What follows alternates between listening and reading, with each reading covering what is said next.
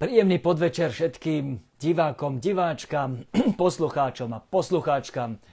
Tento výraz som ukradol z môjho obľúbeného podcastu a dostanete páčik, ak niekto napíšete, že ktorý to bol, ak ho spoznávate. V každom prípade vítajte pri mojom pravidelnom livestreame. Dnes celkom nabitý a myslím nabitý aj obsahom aj emocionálne, lebo deje sa toho veľa.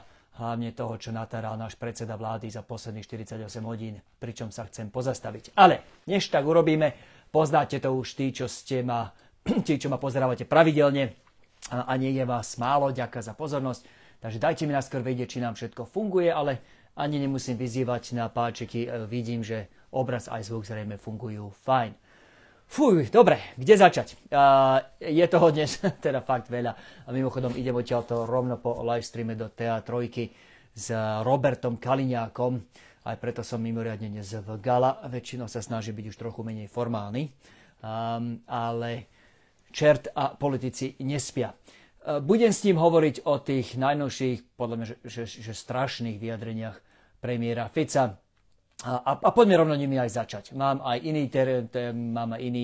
inú tému, ktorú som avizoval, a to je trestný zákon. Mám k nej už aj minimálne jednu otázku od vás, ktorú ste poslali cez Instagram, takže určite sa dostaneme aj k domácej politike.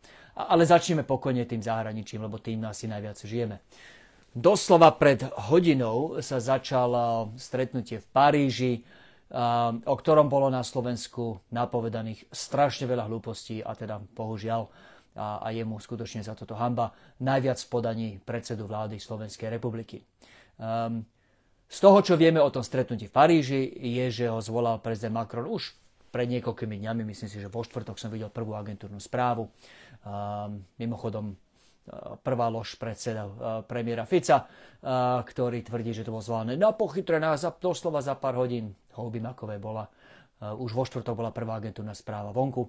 Toto stretnutie bolo zvolané z toho jednoduchého dôvodu, že ukrajinským obrancom sa na Ukrajine nedarí. Dostanem sa k tomu o chvíľku, keď budem rozprávať o Avdijivke, dedine, ktorá nedávno padla do rúk ruským agresorom a okupantom.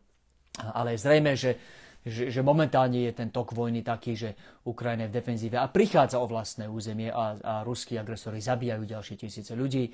Čiže prezident Macron mal, myslím si, že rozumný a logický nápad. V danej situácii si potrebujeme dať hlavy dokopy a poradiť sa, čo vieme, ako vieme Ukrajine pomôcť viac alebo inak. Nie je veľa známeho toho o detailoch tej agendy. Premiér sám povedal na tlačovej besede dnes, že sa budeme baviť hlavne o rozšírení pomoci, ktorú poskytujeme či pri vojenskej technike, a asi ide o opravu a montovanie, neviem, predpokladám, že áno, plus možno nejaký výcvik. V kuloároch počúvam, že možno sa budeme baviť aj o presunutí toho výcviku a tej opravy aj na samotné územie Ukrajiny. Už veľa sa teraz toho deje, už teraz veľa hlavne tie susedné krajiny okolo Ukrajiny opravujú či cvičia na vlastnom území, ale pointou by bolo mať to bližšie k bojsku. Citlivou otázkou je, a toto zverejnil, toto viem od tlačovej besedy, ktorú zverejnil, ak sa nemýlim, Peter Pellegrini dnes, aj vraj je na stole aj otázka vyslania nielen technikov, ale aj vojenského personálu. Neviem prečo, opäť nemáme zverejnené tie nápady, ktoré rozposlal prezident Macron členským krajinám, tie, čo boli pozvané. Z vlastnej skúsenosti, keďže som už pri nejakej zostavovaní nejakých vojenských operácií, či v tomto prípade nevojenské operácie, ale aktivity, už bol za tých, koľko je to preboha, 28 rokov, čo sa venujem obrane a bezpečnosti. Zrejme by šlo o jednotky na ochranu tých technikov či iných, ktorí by montovali či opravovali vojenskú techniku. No, toľko je k obsahu, okay? To, že o čom to stretnutie asi bude. Je to užitočná vec, myslím si, že za daných okolností, za v danom čase správna vec, že sa stretávajú, pretože opäť ruské vojska na Ukrajine napredujú a blížia sa, treba povedať, aj k našim hraniciam. Pomaly, ešte sú ďaleko, ale ten tok vojny nie je vôbec dobrý. No a teraz, čo sa stalo a čo z toho urobil Robert Fico? Wow, už v nedeľu natočil video, kde začal dramaticky a hrôzostrašne rozprávať o nejakej pomaly dobržene tajomnej konferencie, ktorú jeho slovami narýchlo doslova za pár hodín, hlúposť, čistá lož, a takto to povedal, zvolal prezident Macron, kde sa budú vraj preberať nejaké, dnes to nazval, že nebezpečné, mimoriadne rizikové nápady, prudká eskalácia konfliktu na Ukrajine. Už opäť, z toho všetkého, čo zatiaľ vyšlo najavo, sa bavíme o rozšírení či výroby, či opravy vojenskej techniky, možno aj priamo na Ukrajine, plus ochranu toho personálu, ktorý by tam išiel. Ak je toto dramatická eskalácia, tak potom pri mne pán prezident alebo pán premiér nerozumie významu toho slova. To, čo on samozrejme robí, je myslím všetkým súdnym ľuďom jasné. On sa hrá tak medzi riadkami s našou obavou a našim strachom. V podstate tu naznačuje, nikdy to nepovedal priamo, však v týchto veciach je on zbehlý a šikovný, ale v podstate tu naznačuje, že nebodaj sa chystá vojenská operácia nejaká, že NATO ide vstúpiť do bojov na Ukrajine. Plbosť. Nikdy také nič zvažované nebolo. Viem to s istotou, dokonca som či rozhodou okolností strávil minulý týždeň 3 dni služobne v NATO, priamo v aliancii, v debatách so samotným generálnym tajomníkom NATO, viacerými jeho zástupcami, diplomatmi, a ani slovo, ani cek, ani náznak, že takéto niečo sa chystá, lebo sa nechystá. Ten plán existuje len vo fantázii a len na to, aby nestrašil predseda vlády Robert Fico. Opäť, to, čo sa na Ukrajine, alebo to, čo sa vo Francúzsku rokuje, a však to pár hodín, 9:30, má byť už aj tlačová beseda prezidenta Macrona, tak sa dozvieme viac. A to, čo sa rokuje, je o rozšírení tej pomoci pri oprave a montovaní techniky, plus asi, predpokladám, ochrane toho personálu aj vojakmi. A teraz, prečo tak Robert Fico robí? Myslím si, že je to úplne jasné. On pozná dobre našu mentalitu, vie, že je tu úprimný, a tomu zase rozumiem, aj strach a obava z vojny, veď nakoniec takto krutú vojnu, takéto krvi prelievanie sme od konca druhej svetovej nikdy v Európe nemali, a deje sa to na východ od našich hraníc, veď niektoré tie rakety dopadli už neďaleko od našich hraníc. Takže ja úplne rozumiem tým ľudským obavám, ešte lepšie rozumie, alebo rovnako dobre rozumie Robert Fico, ale na rozdiel od nás že úplne účelovo krmi a bičuje tu vášne. Prečo to robí? Dve teórie.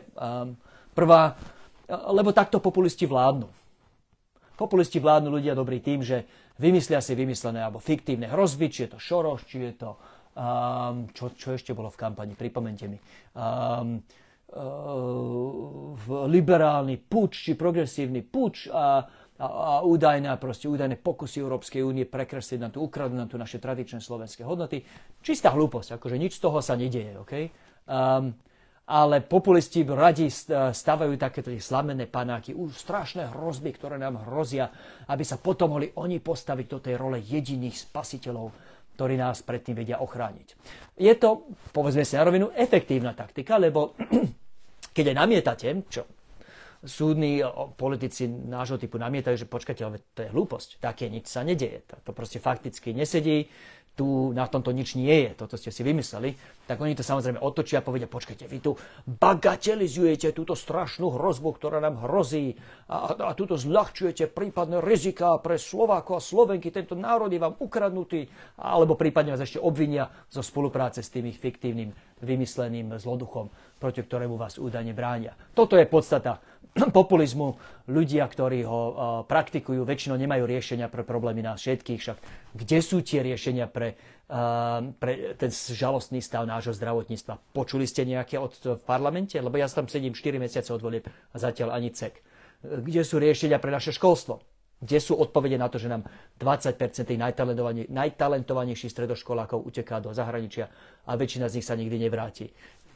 4 mesiace v parlamente od volieb, ani cek, ani riadok k tomuto od novej vlády.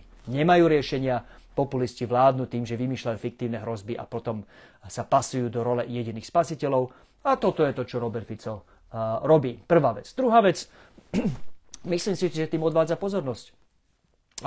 Ja netuším, ako dopadne ten trestný zákon a ako o ňom rozhodne Ústavný súd. Za žiadne okolnosti nepovažujem za zrejme, jasné ani dané, že Ústavný súd ho zastaví, takže netuším, ako to dopadne, ale už teraz konštatujem, že ten trestný zákon je tak babrácky a zle napísaný, veď sme sa o tom bavili vo viacerých týchto livestreamoch, že oni vlastne idú v utorok predložiť už fúha, pomôžte mi niekto, 5. novelu zákona, ktorý vlastne ešte ani nevstúpil do platnosti? To musí byť nejaký nový rekord. Ja som si myslel, že tú predošlú koalíciu, a budeme aj menovať mená, že Igora Matoviča už nikto neprekoná v tej že čistej babráckosti a amatérskosti toho, ako sú zákony písané, krajina a vláda vedená.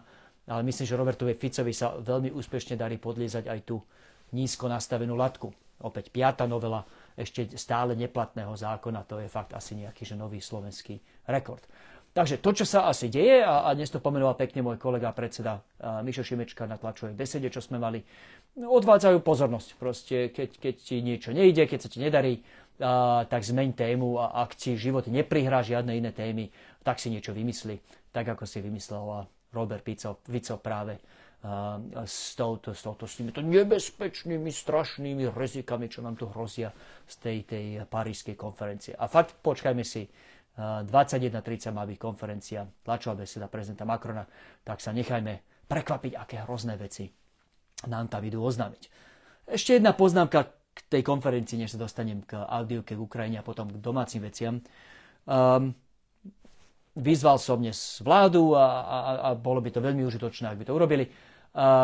Ak by sa ten samotný, tá pozvánka, či tá agenda konferencie, ktorú poslali, aj odtajnila. Ak to Francúzi poslali s tým, že to má byť tajné, tak potom s tým nič neurobíme, to treba rešpektovať. Ale ak sme to my utajili na Slovensku, tak to môžeme pokojne aj odtajiť. A keby tak vláda urobila, tak nech vidíme, čo to sú za strašné veci, čo tam Francúzsko navrhuje. Ako teoreticky neviem vylúčiť ani tú možnosť, že tam fakt nie je niečo hrozostrašného a že ja sám sa potom vláde ospravedlím, aj čo pokojne urobím, ak sa mýlim. Ale z toho všetkého opäť, čo vieme, čo sa dostalo von, tak sa bavíme o relatívne marginálnom navýšení pomoci, navýšení na dobrovoľnej báze. Nikto nás netlačí do ničoho. Prezident Macron sa pýta, kto je ochotný, kto má záujem, kto je pripravený v tejto veci pomôcť. Toto a toto sú spôsoby, akým by sa pomôcť dalo. A kto chcete, poďte. To je tá výzva. Nikto do nikoho, nič Slovensko netlačí a už vôbec nikto nehrozí Robertovi Ficovi odchodom z funkcie, ako to v nedeľu na tej absurdnej tlačovej besede povedal. To je taká čistá hlúposť, až ma to vytočilo, lebo niečo o tom aliančnom fungovaní viem. Ešte nebolo také v histórii NATO a EÚ, že by bol nejaký šéf alebo šéfka vlády vytlačený či vytlačená zo svojej pozície, lebo nesúhlasil s vojenskou misiou. Ja len pripomínam pre tých, čo to sledujete, veď Nemecko či Poľsko sa nepridali k spojeneckej misii v Líbii v 2011. A samozrejme Angela Merkel ani vtedy, tuším, Donald Tusk nepadli, pretože veď sú to lídri suverénnych krajín. Kto by ich asi mal vyhodiť? Proste nič také neexistuje, nič takto to vôbec nefunguje. A navyše, samozrejme, tu sa nebavíme o spojeneckej operácii ani o kolektívnej operácii. Bavíme sa o tom, že prezident Macron sa pýta, kto chce dobrovoľne k niečomu prispieť. Čiže nie, pán premiér, nikdy nebolo na stole, že vás niekto vyhadzuje, taký mechanizmus nie je. Opäť to je čisté strašenie. Fico sa stáva do role tragéda, ktorý tu ako jediný pred obrovskými tlakmi zahraničia chráni Slovensko pred hroznými hrozbami, ktoré sú tak hrozné, že ich musel utajiť, aby sme o nich ani nevedeli. Och, keby to nebolo také prvoplánové a také aj že nebezpečné pre tú náladu na Slovensku, veď vystrašil dobrých obyčajných ľudí. Nie, desiatky silné slovo. A asi okolo tucta dobrých, múdrych ľudí, kamarátov, rodiny písali včera večer, čo sa deje pre Boha, ide byť 3. svetová. To, čo robí premiér, je mimoriadne nezodpovedné.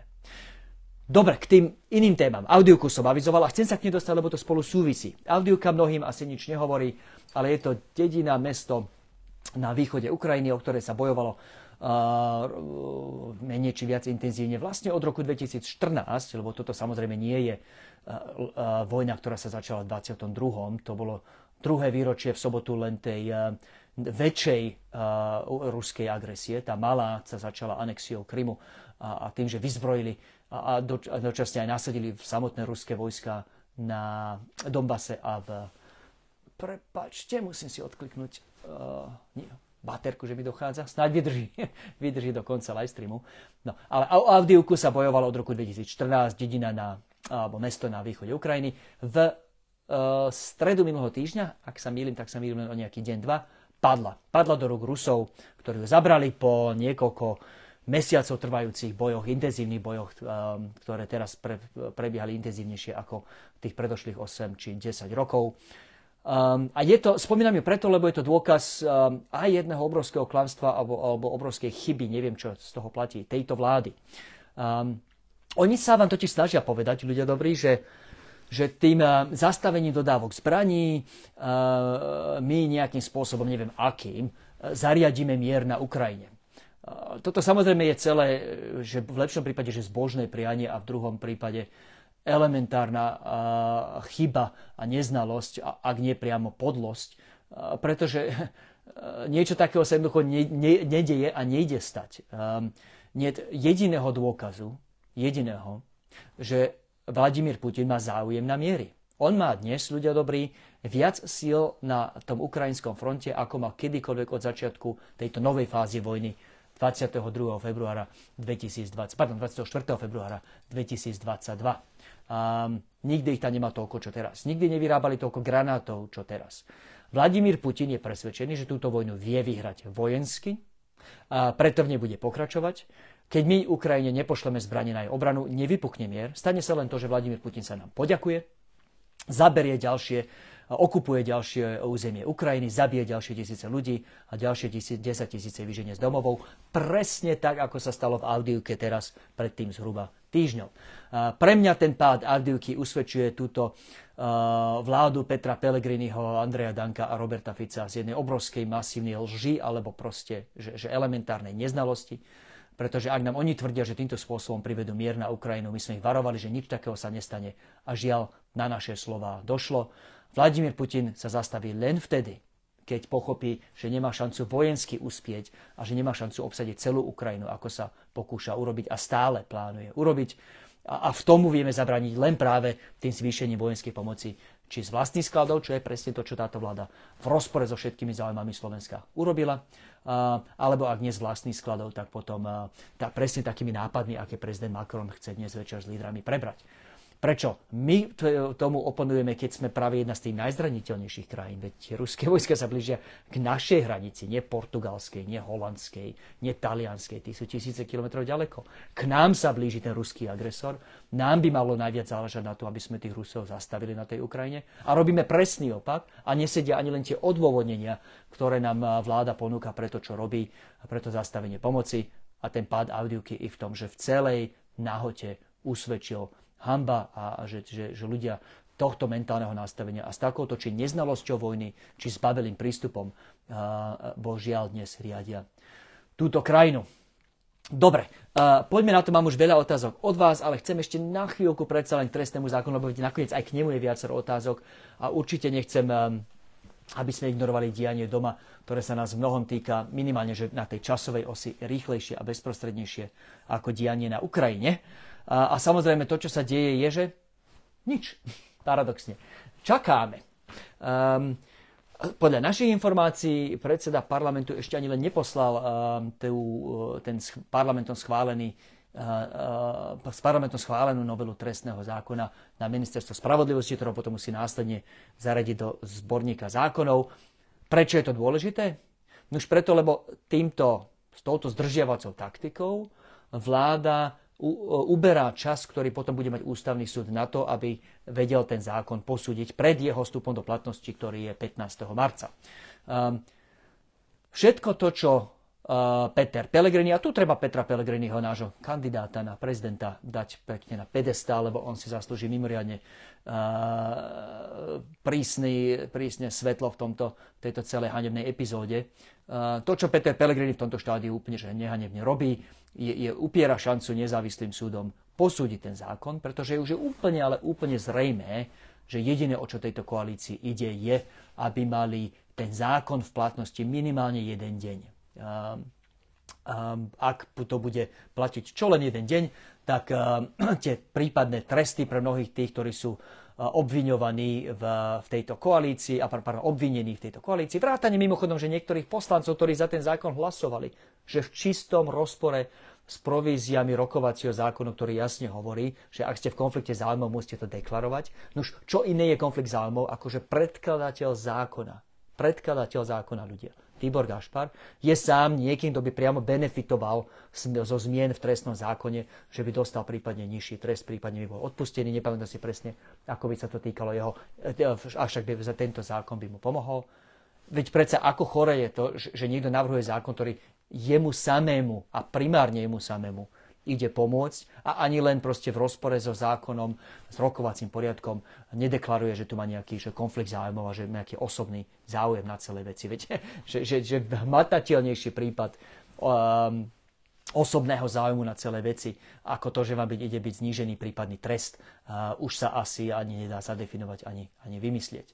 Nuž a ako som hovoril, podľa všetkého stačí, aby ten zákon platil jeden jediný deň a tresty pre kopu ľudí okolo Roberta Fica budú buď premlčané alebo znížené navždy. Preto sa tak strašne ponáhľajú, preto napísali tak nielen, že zlý zákon v tom zmysle, že je cynický, že proste je to šité priamo na mieru ľudí okolo Roberta Fica, ale ešte aj, že zle napísaný. Veď oni podľa všetko ani netušili, že znížili aj tú premlčaciu lehotu za znásilnenie. To im musela moja kolegyňa Zuzka Števlová vypichnúť a podľa jej reakcie, podľa toho, čo hovorila, tak boli prekvapení. Ani nevedeli, že to tam majú. Takže nielen, že je to zlý zákon, že cynický a že riadený jedným zlým úmyslom, ale on ešte aj zle napísaný. Ale pokiaľ im to bude platiť jeden jediný deň a robia všetko preto, aby to tak bolo, tak je im potom jedno, čo po nich potopa proste. Či ten zákon potom ústavný súd zruší a možno ho aj oni sami novelizujú, kebyže hrozí strata eurofondov, ale pokiaľ budú už teda ich ľudia mimo obliga všetko vybavené, vymalované, sme spokojní. A všetko to zdržiavanie teraz má len jeden jediný účel a to je, aby ten ústavný súd nemal ani len šancu si to poriadne preskúmať. Jedine ústavný súd to totiž vie teraz zastaviť.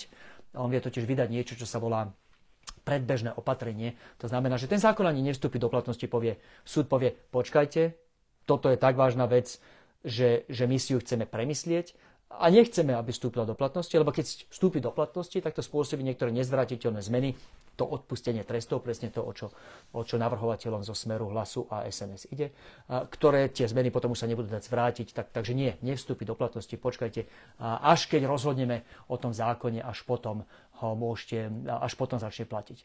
Toto je situácia, ktorej sa táto koalícia chce vyhnúť. Toto je, čo Peter Pellegrini osobitne, náš slávny pán kandidát, momentálne má na starosti s tým zdržiavaním zákona. O toto sa hrá beztrestnosť pre ľudí okolo Fica a Petra Pellegriniho a hanba im za tú špinavú hru, ktorú hrajú.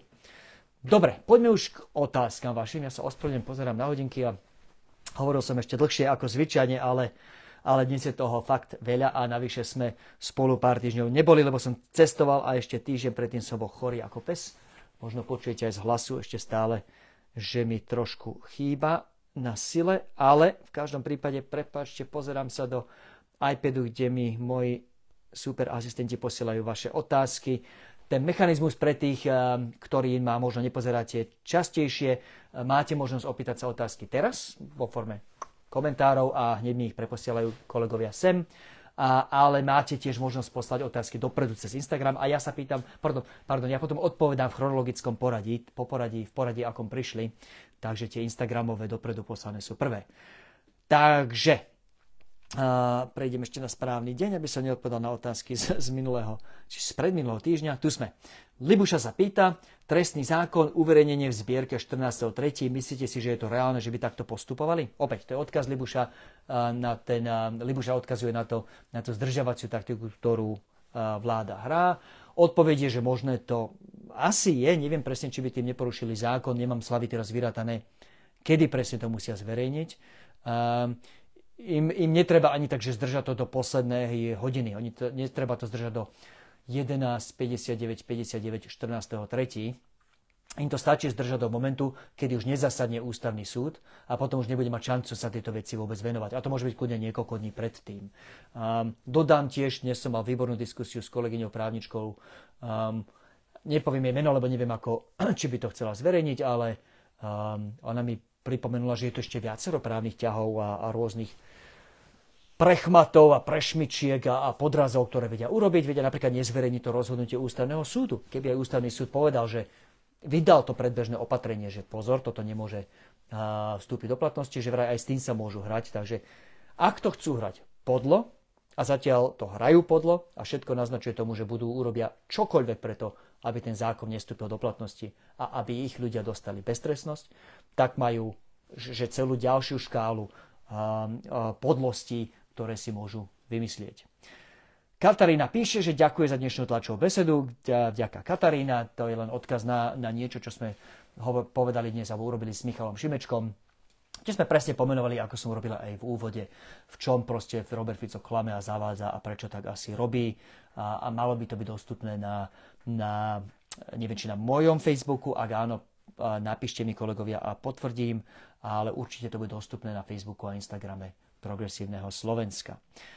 Miloš sa pýta, prečo sa trestný zákon stal takou prioritou vlády, keď pred voľbami to boli ceny potravín a energií. Miloš, výborná otázka, lebo nikto ešte nevyhral voľby tým, že slúbil, že bude robiť hlavne pre seba a na seba a pre svojich kamarátov. Že? To je celá podstata populistov, že klamú až sa práši.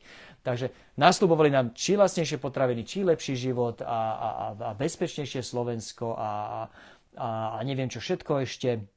A realita je, že 4 mesiace sedíme v parlamente, už trochu aj viac, nie? Však celý október, november, december, január, február, za chvíľku to bude 5 mesiacov, čo tam sedíme. S výnimkou Vianoc prakticky non-stop. A za ten čas, ľudia dobrí, som nevidel, že jeden jediný návrh, opäť týkajúci sa zlepšenia stavu nemocníc, či školstva, nič. Čo riešili za tých 5 mesiacov? Nové ministerstvo pre Andreja Danka s pekným 100 miliónovým účtom pre nás všetkých. Nový job pre, mysleli sme si, že Tibora Gašpara, nakoniec je to Pavol Gašpar. V tom kompetenčnom zákone zmenili, aby mohol ísť Gašpar na post riaditeľa SIS a neprísť o poslanecký mandát. Nakoniec sa to rozhodli robiť inak, ide tam Pavol Gašpar, ale aj tak. Čo riešili tých posledných pár mesiacov? Riešili, mimoriadne silné právomoci, de facto monopol pre ministra Kaliňáka, aby mohol o všetkom vývoze zbraní rozhodovať de facto len on sám. A vyšachoval z toho, či SIS-ku, Slovenskú informačnú službu, či ministerstvo zahraničia. A potom samozrejme väčšinu času riešili tú beztrestnosť pre tých obžalovaných poslancov, čo ten zákon navrhli, obvinených poslancov, čo ten zákon navrhli, či beztrestnosť pre ľudí okolo Smeru. Ľudia, že toto je reálne to, čo tá vláda robí. Zabudnite všetko, čo sľubovali v kampani. Tých 5 mesiacov robia len pre seba, len pre svojich ľudí, len pre ľudí okolo seba. Ten kontrast, akože to už nemôže byť viac čierno-biele. Klaudia sa pýta, že čo je to legislatívne konanie. Super otázka, Klaudia, som rád, že sa pýtate, lebo pri tých všetkých nekonečných hodinách debaty k tejto veci občas sklznem aj ja do žargónu. Legislatívne konanie, Klaudia, je proces, akým sa robia zákony. A tých procesov je veľa, ale v tomto prípade ten zákon navrhla vláda. A to väčšinou funguje tak, Klaudia, že tá vláda, niekto to musí zobrať iniciatívu, ministerstvo nejaké. To ministerstvo napíše nejaký návrh zákona, najskôr si ho dôkladne rozoberú. V rámci ministerstva prebehne niečo, čo sa volá, že vnútrorezortné pripomienkové konanie. A ako bývalý štátny úradník som ich absolvoval desiatky, kde proste ľudia, právnici, odborníci kriticky zhodnotia, či ten zákon dáva zmysel, či sa nestalo niečo, čo sme nechceli urobiť, či nemá nejaké neželané účinky a tak ďalej. Keď si ho vyčistia a už sú s ním spokojní, tak sa pošle do medzirezortného pripomienkového konania. To znamená, že sa k nemu vyjadria ostatné ministerstva, ale nielen ministerstva, stavovské organizácie, mimovládne organizácie, odbory a iní. To tiež trvá niekoľko mesiacov a prebehne tu že veľmi poctivá kritika, rozoberanie toho zákona na márne kúsky. A opäť tak, ako v prípade vnútororezortného pripomienkového konania, aj pri tomto medzirezortnom celou pointu je vyčistiť ten zákon od prípadných chýb, aby sa vám nestali také hlúposti, akože zistíte po 2 mesiacoch debaty o zákone, že ste omylom skrátili premlčiaciu lehotu aj v prípade znásilnenia a sexuálneho násilia, čo vláda ani nezjavne, ani nevedela. A teraz ide, myslím si, že zajtra novelou naprávať. Až po tomto všetkom to má prísť do parlamentu a v parlamente má prebehnúť na jednej schôdzi najskôr debata o tom, že či ten zákon vôbec má byť v parlamente, potom k nemu majú zasadnúť odborné výbory a až potom má ísť na debatu do pléna. Nic z tohto, Klaudia, nic z tohto vláda neurobila v prípade trestného zákona. Využili síce legálnu, ale v tomto prípade myslím si, že ničím neodôvodnenú možnosť tzv. Skráteného legislatívneho konania, čo v praxi znamená, že obišli to vnútorezortné pripomienkové konanie, medzirezortné, obišli to prvé čítanie, tie rôzne rozloženie čítaní v parlamente, všetko to skrátili do jednej debaty. A samozrejme stalo sa presne to, čo sa v týchto situáciách garantovane stane, že popri tom, že vygenerovali zlý zákon so zlým úmyslom, tak on ešte aj zle napísaný, plný zlých chýb, zlých prekladov z angličtiny, keď som pozeral tú dôvodovú správu. Oni zle preložili veci, na ktoré sa odkazujú. Toto sa proste nikdy nemalo stať. Je dôvod, prečo to legislatívne konanie je také komplikované a dlhé, lebo sa ním predchádza škodám na tejto krajine, na jej ľuďoch, na jej hospodárstve, na hospodárstve krajiny. Ale tejto vláde je to ukradnuté, len aby mali tú svoju vytúženú beztrestnosť. Kde som? Zuzana sa pýta, ako bude ošetrená ochrana prezidentských volieb a či bude mať PS aj opozícia pozorovateľov? Odpovede áno. Samozrejme sú nejaké zabehnuté štandardné pravidlá, aby tie volebné miestnosti mali aj prítomnosť ľudí z rôznych tých táborov. Či to bude po stranickej línii, neviem. To ste ma teraz zaskočili, Zuzana, to otázkou, pretože samozrejme, či pán Korčok, ktorého my verejne podporujeme, nie je kandidát PS, on je občiansky kandidát, on si poctivo vyzbieral 10 000 podpisov, takže nie je našou zo zákona, alebo nie je očakávanie, že my budeme dozerať na integritu volieb, ale určite platí, že vo volebných miestnostiach sú pozorovatelia, či sú nominovaní PS-kom alebo vygenerovaný iným spôsobom, neviem, ale tie voľby nebudú, Zuzana, bez toho, aby niekto nekontroloval tých, čo tie hlasy rátajú. V tomto chcem veriť, že ani táto vláda neurobí takú podlosť, že by až takto vyslovene nahulváta, že na spôsob Ruska, Iránu a Severnej Kórey zmanipulovali voľby. To si nemyslím. Chcem veriť, že až takto podlo hrať nebudú. Pozerám sa dole, lebo si čítam ďalšiu otázku. Martin sa pýta, ako zastaviť Fica. Svojím správaním úplne dehonestuje polovicu Slovenska, aj tú polovicu, ktorí ho volili. Málo, ako tu dodávam, že čisto numericky to sedí, veď nakoniec sú už dnes dáta, ktoré jasne ukazujú, že tá zlá a zlostná, zlovesná novela trestného zákona, to hlavné, čo táto vláda vygenerovala, vlastne nie je veľmi silne podporované ani ich voličmi, ktorí sú z toho tiež vystrašení, keď zistili, že zlodej aut, ľudia, ktorí znásilňujú ženy a dcery, budú mať vlastne že nižšie tresty. Toto predsa nie je niečo, čo táto vláda sľubovala, niečo, s čím by vyhrali voľby, keby ste išli do volieb. A presne toto teraz robia. Takže vystrašiť svojich voličov sa im už reálne podarilo. Ako ho zastaviť, Martin? Akože výborná otázka, úprimná odpoveď je, že v demokracii to, čo mení vládu, sú voľby. Takže to, čo vieme urobiť teraz, a tu sú tie právomoci opozície silné, ale definované, je samozrejme urobiť všetko preto, aby sme poukázali na tie obrovské chyby, prešlapy a vyslovene, že zlo, ktoré pre túto krajinu robia. To, čo vieme, je skomplikovať prechod tých ich nešťastných nápadov v parlamente, čo sa nám darí, veď nakoniec aj vďaka nášmu tlaku teraz novelizujú ten trestný zákon a novelizovali ho už viackrát. To, čo vieme s vašou obrovskou pomocou urobiť, je samozrejme zmobilizovať aj verejný tlak a to robíte hlavne vy, to ste vy, ktorí chodíte, tí z vás, ktorí chodíte na námestia, ktorých sa naozaj táto vláda bojí. Takže sme v tomto zmysle spoločne a to je to, čo vieme v tomto štádiu po voľbách teraz urobiť. Matej sa pýta, niektoré krajiny EÚ začínajú zvažovať obnovenie povinnej vojenskej služby, súhlasíte s nimi? Odpoveď je jasná, nie v tomto štádiu. Je to dosť extrémny krok, vzhľadom na tie zásahy do osobnej slobody a hlavne nie je vôbec jasné, že je potrebný. Aby bolo jasné, obrana funguje na takej báze, že najskôr sa v prípade toho najhoršieho, to znamená nejakého útoku na nás, mobilizuje profesionálna armáda, ktorú máme v počte, tak ono to kolísa, ale máme cez 12 000. To sú tí vole, to je tá prvá línia a nie sú samozrejme sami. Vďaka rozhodnutiam aliancie sa v prípade, že to nebudeme zvládať sami, vieme brániť už aj so spojencami, z ktorých mnohí, dnes už to vyše 1000, sú prítomní na samotnom slovenskom území. Takže to je tá prvá, ak chcete, že línia obrany, nemyslím tie zemepisne, ale v zmysle, že to sú tí prví, čo sú povolaní.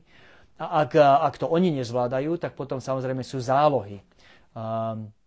To znamená, sú to ľudia, ktorí sú v dennodennej praxi, majú iné povolania, ale sú podľa súčasne platných zákonov bývalí vojaci, minimálne bývalí absolventi základnej vojenskej služby a sú naďalej trénovaní, ostávajú naďalej v systéme, tak povediať, naďalej dostávajú tréning a výcvik a potom tí by mali brániť. Tá pointa je, a prepáčte, že tak zdlhavo odpovedám, to, čo Slovensku naozaj chýba teraz v tomto štádiu, nie je základná vojenská služba, lebo takéto, že masívne povolávanie všetkých je opäť už dosť radikálnym krokom.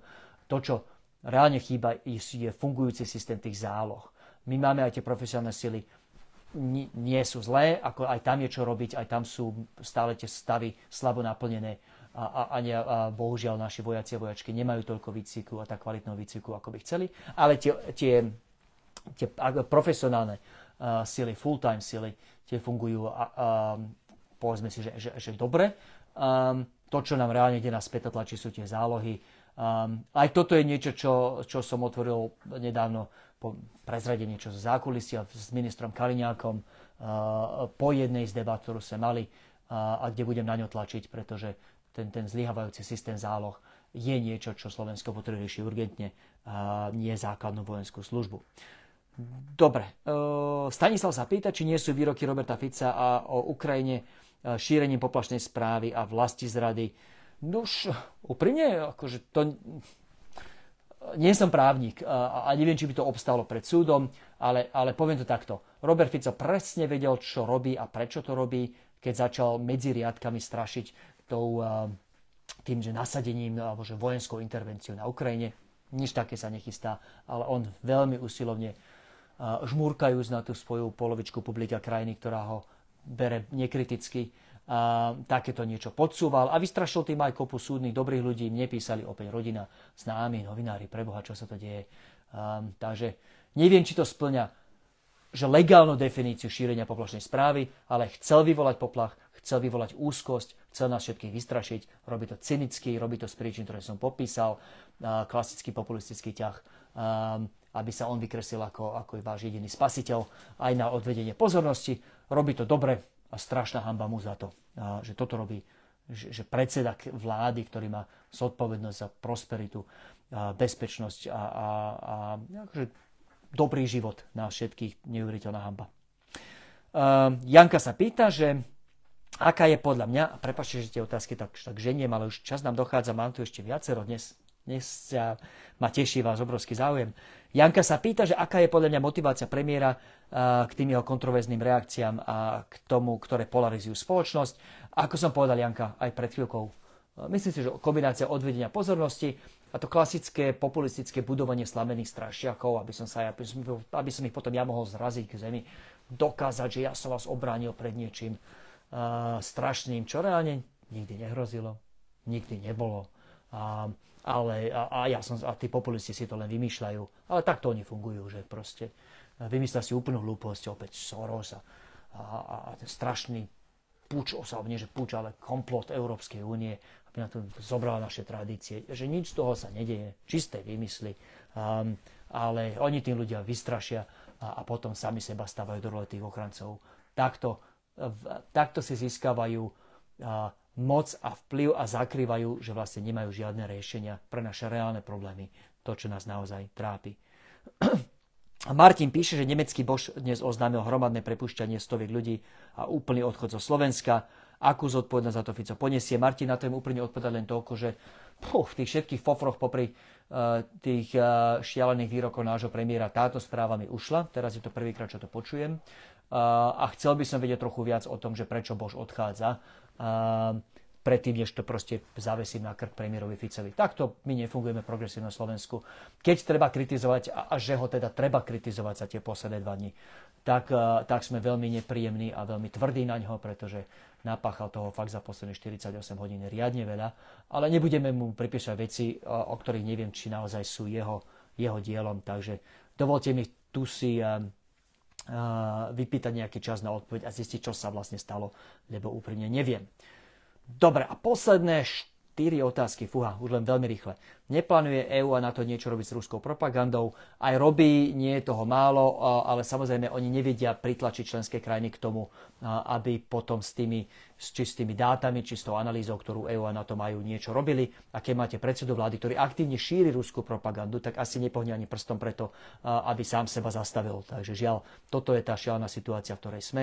Že my aj vieme, že ten najhorší šíriteľ ruskej propagandy je sám predseda vlády.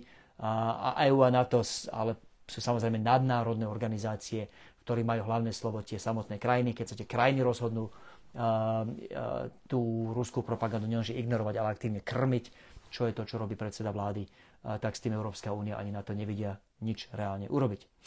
Katarína hovorí, cituje predposlednú večeru s Havranom o tom, že bude svetová vojna. Nemôže to byť témou konferencie, ktorú zval Macron. Nemôže, už som povedal, táto konferencia je o úplne iných témach. Nenechajte sa vystrašiť Robertom Ficom. A Pavol sa pýta, vládom, či nebola chyba zastaviť protesty. Protesty minimálne teda, že verejné akcie nie sú zastavené, Vlado, a budete k tomu počuť niečo viac od nás v najbližších dňoch. A Pavol sa pýta, že sa pripojil až teraz a že či by nemala prezidentka vystúpiť v slovenskej televízii a otvorene reagovať na kroky Fica a spol, lebo tu sa naozaj demontuje právny štát. Pripomínam, že vystúpila v Národnej rade a vystúpila veľmi odborne, sucho, až možno trošku príliš apoliticky a rozobrala ten trestný zákon. To najhoršie, čo táto vláda v tomto momente na vnútropolitickom poli robí, na skrutky, a pekne pomenovala všetky tie nezmysly, prešlapy v tom. A bolo to jedno z jej najlepších vystúpení, ktoré som videl. Som zaujatý, som jej voličom, ale že z čisto odborného hľadiska je veľmi fajn mať právničku v tejto pozícii, kedy sa deje tento strašný podfúk na právnom štáte, lebo ona to vie aj z toho nielen čisto politického, ale aj s tým úžasným odborným pozadím veľmi pekne a veľmi trefne pomenovať, čo aj v parlamente pred asi 3 týždňami, možno viac, urobila. Fajn, ja som už presvihol všetky moje zvyčajné termíny, zvyčajne chcem skončiť už do 6:40, kým nech vám dám čas pre večernými správami sa prípadne najesť či porozprávať s rodinou, plus ja sám musím utekať v podstate o chvíľu do TA3. Ak som na niečo zabudol, ospravedlňujem sa, ale dnes tých otázok bolo naozaj že hojne. Vďaka za to, to ma teší. Ja sa budem snažiť počas týždňa a poprosím mojich asistentov, čo ma počúvajú, pripomenúť mi odpovedať na tie veci, ktoré som nestihol odpovedať, alebo na ktoré som nestihol odpovedať v tomto live streame. A hlavne nezavesujte, ešte na dnes nekončím vystúpenie, debata s Robertom Kaliňákom, TA3, 19:50, myslím, začíname, takže ak mi niečo ušlo, ak som niečo nestihol ešte povedať z toho, čo som na srdci, je to druhá šanca o necelú, tak zhruba o hodinku. Dobre, zatiaľ ďaká. Snáď bude ten budúci týždeň o niečo lepší, lebo toto nebol dobrý týždeň pre Slovensko, ani pre našu reputáciu vo svete. Držme si palce, nech ten ďalší týždeň je lepší a nech je tým pádom aj tento live stream o niečo pokojnejší, lebo dnes to bolo fakt divoké. Ďakujem vám za skvelé otázky, vidíme sa. Neviem, či takto o týždeň v pondelok, lebo sú aj, ak sa nemýlim, jarné prázdniny v Bratislave, a keďže som aj otec rodiny, neviem, či nepôjdeme krátko na dovolenku, ak bude v tom čase už Národná rada, ak nebude zasadať. Takže ešte mi dovolte ozvať sa ohľadne budúceho týždňa, či v pondelok budeme alebo nebudeme, ale ak nie o týždeň, tak určite hneď ďalší pondelok potom, lebo táto vláda nám neustále serviruje nové a nové témy. Dobre, ďakujem zatiaľ a dovidenia, príjemný zvyšok večera.